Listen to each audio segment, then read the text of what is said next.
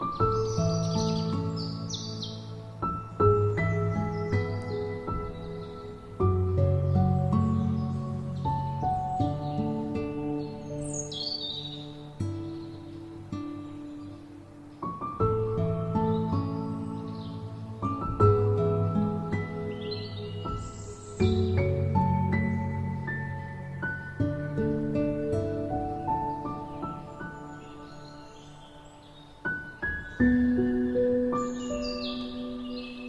位知识，诸位居士，这一堂课我们继续谈《金刚般若波罗蜜经》第六分“正信稀有分”。这一分的经文比较长，所以我们分成两个段落来谈。须菩提，白佛言：“世尊，颇有众生。”得闻如是言说章句，生实信否？佛告须菩提：莫作是说。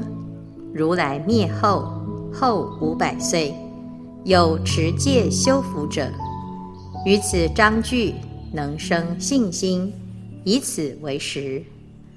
当知是人不于一佛、二佛、三四五佛而种善根。已于无量千万佛所种诸善根，闻是章句，乃至一念生净信者，须菩提，如来悉知悉见，是诸众生得如是无量福德。这一分叫做正性稀有分，延续前面发大愿。立大行，正大果。菩萨修炼到这个地方呢，要升起一个殊胜的信心。那正信是非常稀有的，佛陀就对须菩提谈：能生信心的善男子、善女人，是实在是非常的稀有。须菩提问佛陀：世尊，如果照您所说，从发大愿、立大行、证大果，最后呢，若见诸相非相，即见如来。既要修行，又要不执着，又要发大愿，又不能够执着发大愿，乃至于连佛都不能执着。那学佛不是什么都没有吗？什么都得不到吗？这个道理是否太玄，而且也太难做到？这些言说章句，大众听来真的能生起信心吗？须菩提替大众担忧。佛陀回答须菩提：莫作是说。所以佛先斩断须菩提的疑惑，你不要这样讲，你轻视了众生。如来灭后后五百岁，有持戒修福者，于此章句能生信心，以此为实。当知世人不于一佛、二佛、三四五佛而种善根，已于无量千万佛所种诸善根。所以这边呢，佛陀就讲，如来灭后后五百岁，这个地方我们谈到一个时间的观念。如来灭后后五百岁是什么呢？如来的法运总共一万两千年。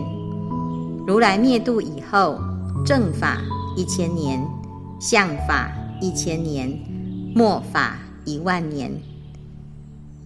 正法时期，佛法跟如来在世的时候一样兴盛，没有差别。叫做正法时期，一千年后，佛法在世间还是很兴盛，但是留下的是经相教法相似的正法，而不是真正的正法，叫做相法。两千年后进入末法时期，末法不是法没了，而是人对于佛法的信心，对于修行的成就，已经到了倒退的地步，人的根气变得低下，变成没落。那再来把如来的法运可以分成五个五百岁。第一，解脱坚固期；第二，禅定坚固期；第三，多闻坚固期；第四，塔寺坚固期；第五，斗争坚固期。第一个五百岁，就是如来灭后的第一个五百年，释迦牟尼佛的弟子都能修正解脱。都能够了生脱死，对佛的信心非常的坚固，叫做解脱坚固期。如来灭后的第二个五百岁是禅定坚固期，佛弟子都能修如来的大定，也能够成就禅定的功德。正法时代一千年过去了，进入相法时代。也就是第三个五百岁，叫做多闻坚固期。如来的弟子出了很多大法师、大论师，三藏十二部经研究得很透彻，能够讲经说法，做很多的注解。到了第四个时期，叫做塔寺坚固期，也就是相法时期的后半段。这个时候呢，各地都在修塔建寺，寺庙修得大，修得多，到处都有建设，大众呢用建塔建寺来修行。到了第五个阶段，叫做斗争坚固期，这第五个五百岁到了末法时期的开头，佛弟子应该是和合众，但是到这个时候呢，山头林立。互相斗争，甚至于有时候在法上意见也不同，所以分分门别派，有非常多的论争发生，这叫斗争坚固期。这个是第五个阶段。第五个阶段过了之后呢，佛陀的教法基本上已经没落式微了，所以这就是末法时期。那如来灭后后五百岁。是哪一个时期呢？他在讲的，就是这五个五百岁之后的末法时期。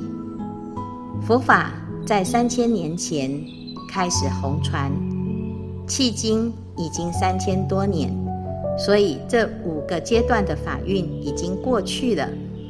那接下来呢，就是进入《金刚经》所讲的现在这个时代，叫做后五百岁。就是末法的九千年，所以最后五百岁是指如来法运一万两千年的最后的五百岁，还有佛法在，还有金刚经在流通。那即使到最后最后的五百年，佛法几乎荡然无存，那只要众生还能对于金刚经升起信心。那这个信心呢？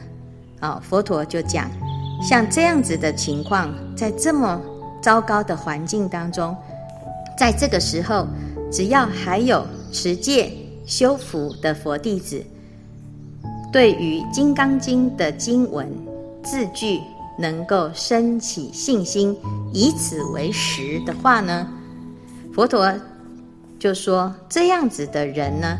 种的善根是相当深厚的。这段经文，佛陀先赞叹，在末法时代到了最后五百岁，此人还能持戒修福。对于《金刚经》，若见诸相非相，即见如来这样高深的般若之理，能够生起真实的信心。那么这个人的善根真的非常的深厚。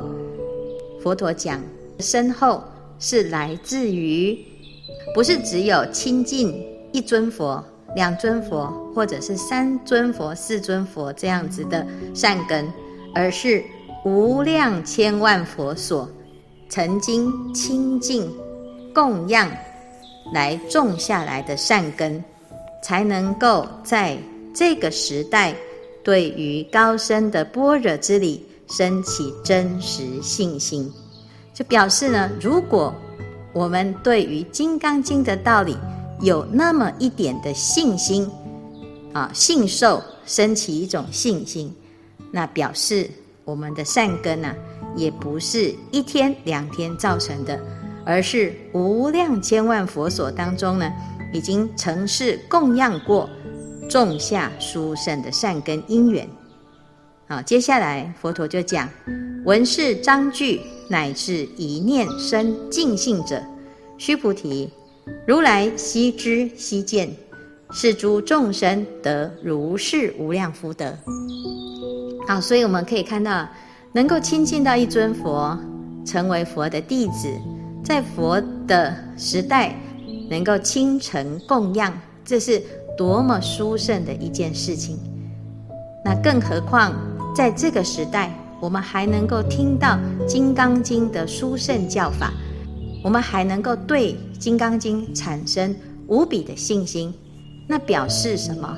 表示我们的这个善根，我们跟佛陀的缘分，不是只有一尊佛、两尊佛的缘分，而是无量千万佛所，我们都已经结下殊胜的法缘，种下深厚的善根了。那当我们听闻《金刚经》呢？这个福报啊，就随着我们过去的善根因缘，随着这个经文，就能够把自己过去的这个福报啊，再重新唤起，重新再让它增长。所以佛陀讲，闻是章句，乃至一念生净信者，就是光是听闻到《金刚经》里面的一句话、一章节的内容，乃至于。只有一念升起清净的信仰，须菩提，你要知道啊，如来都可以证明这个人、这个众生，他确定、肯定可以得到无量的福德。所以这是啊，这个为什么啊？从古到今，祖师大德对《金刚经》是这么的推崇备至，这么的殊胜的道理啊。乃至于只有一念，你就能够成就这么殊胜的信心，所以这叫做正信稀有。这是前面第一段。那接下来呢？第二段就在讲为什么是非常殊胜的呢？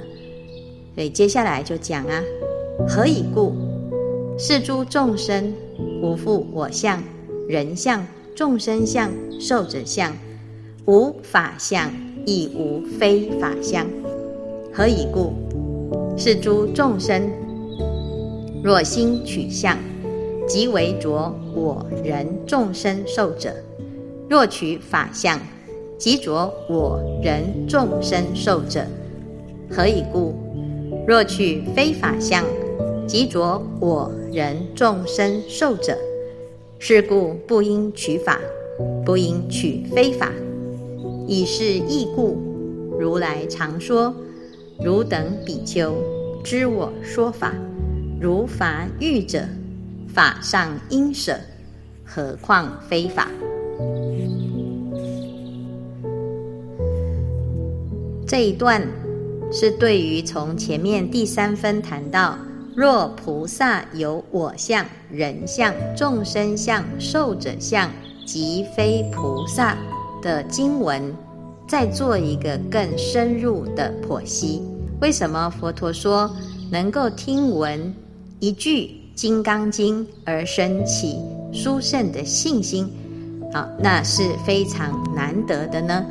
因为这个众生确定是菩萨，因为他相信无我相、无人相、无众生相、无寿者相的这个道理。乃至于一念生净信者，那为什么他这样子的相这个相信是殊胜的福报、殊胜的福德呢？这里佛陀就讲，因为这个众生啊，如果心取相的话，那么就是执着我相、人相、众生相、寿者相。那心取相可以分成两个，一个是取法相，一个是取非法相。所以这里呢，反复的谈，如果心取的是法相，也是着我、人、众生、寿者四相；如果取非法相，也是着我、人、众生、寿者，所以不管是取法相也好，取非法相也好，甚至于到最后取空相也好，只要取相，不管是法或者是非法，它都还是我、人、众生、寿者的执着。所以，我们真正要破执，就应该。把这个三重四相都清净了啊，所以呢，我们一般呢就讲到这个真的是执着呢，就要不断不断的一层又一层的破除。要真正的若见诸相非相，要真正的破除一切的相呢，就不应取法，也不应取非法。佛陀就做了一个结论：以是义故。如来常说：“汝等比丘知我说法，如筏喻者。”所以这里呢，谈到了一个譬喻，佛陀的教法就像过河的船筏。过河的时候需要船筏，但是到了彼岸就不需要船。河就像我们的生死烦恼。我们要度过生死烦恼，需要船筏。这船筏是佛陀的教法。我们有了佛陀的教法，借由这些法来帮助我们断除烦恼，了脱生死。那等到我们到达涅槃的彼岸，这个法就不用啊，就像是这个船筏一样，过河不需船。所以。如果我们要达到极灭涅槃的境界，对于法就不能产生执着，否则还是证不了实相。最后，佛陀做了一个结论：法上应舍，何况非法？佛法有八万四千法门，每一个法门。都是要解决八万四千种不同的烦恼。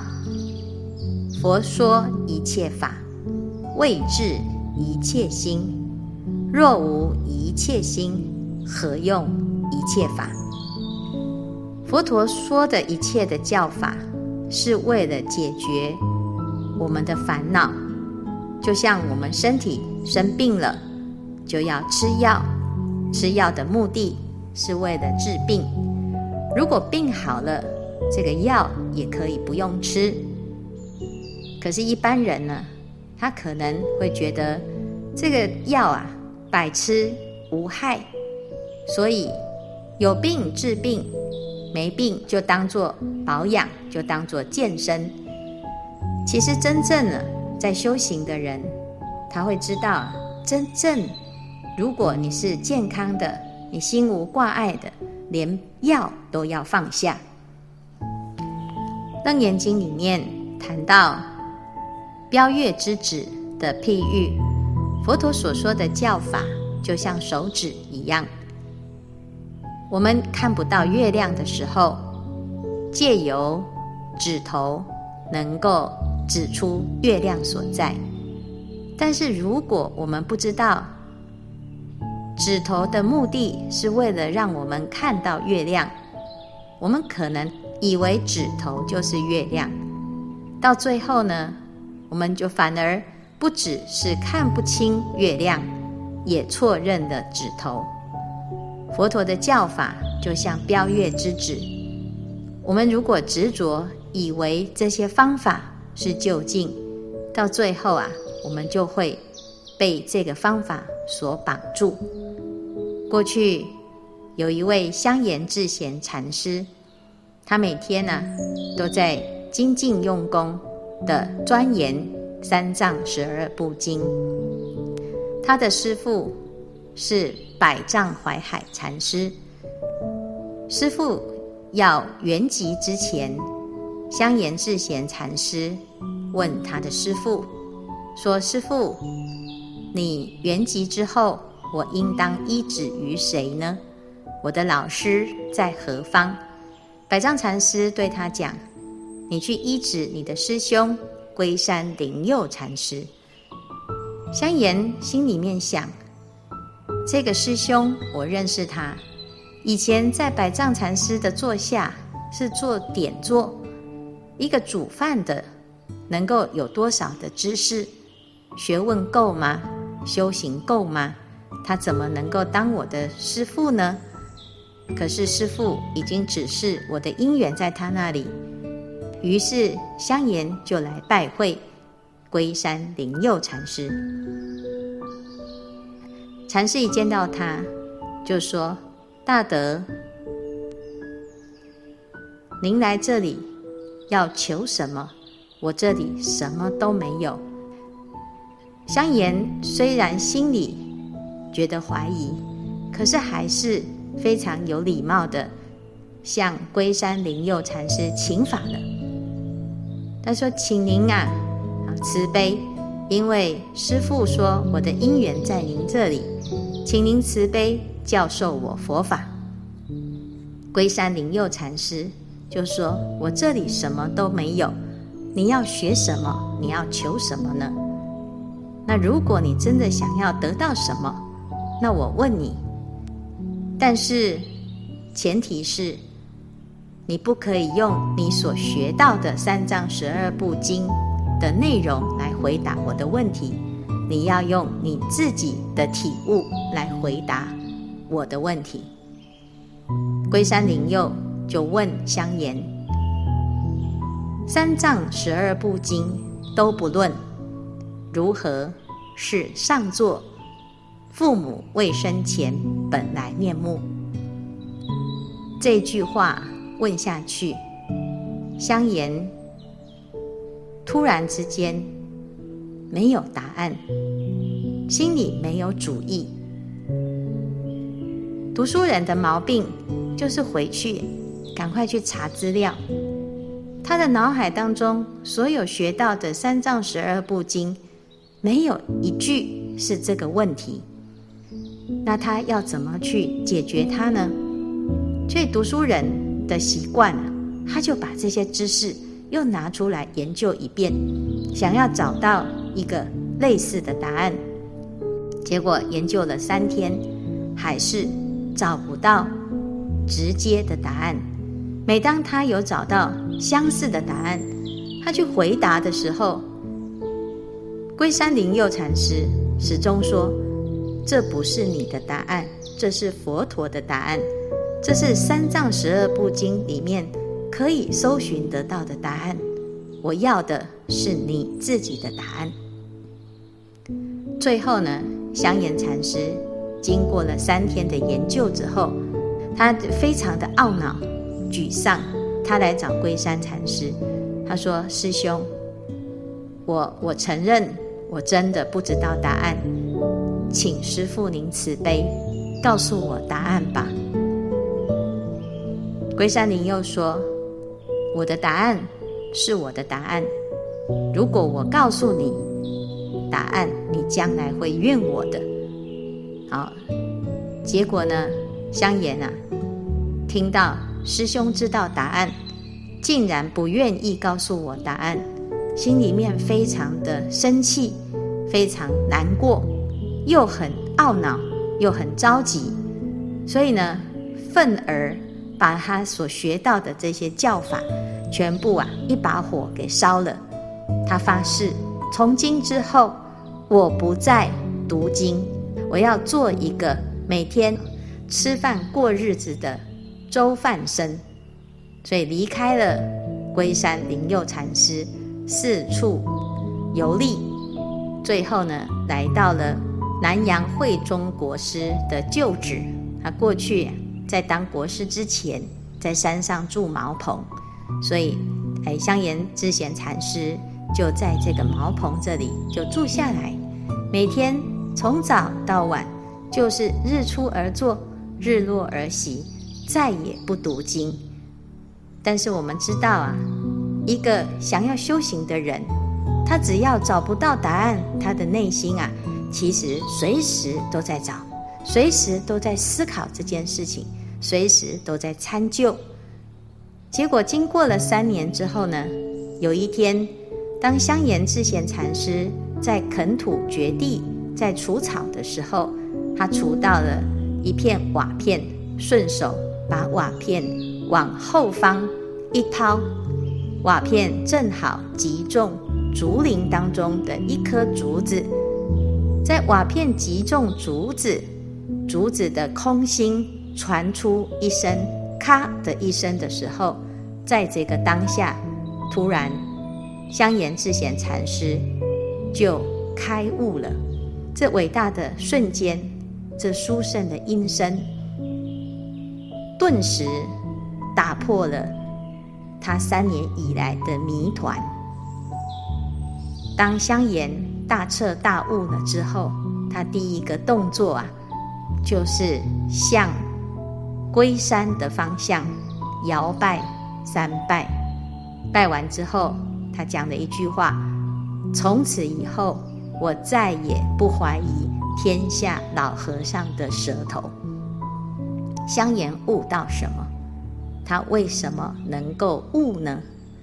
如果他不抛开他的知识，不抛开他的执着，不抛开他的依赖，他能不能够有今天呢？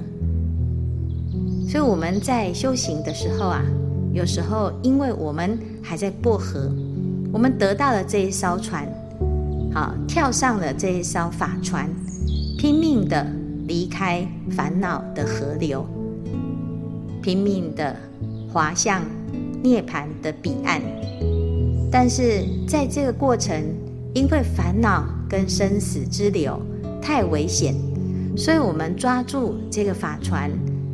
紧紧的不放，乃至于到了涅槃的彼岸，已经到岸了，我们心还是存有余悸，不敢放舍这艘船。那这个时候呢，佛陀他给我们勇气，他教我们一定要相信法上应舍，何况非法。当我们真正的了解修行的意义。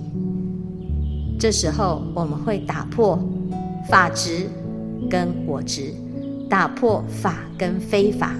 因为不管你在哪个地方，不管你在什么环境，不管有佛没有佛，只要有这一念心，你都可以契悟无上的实相妙用。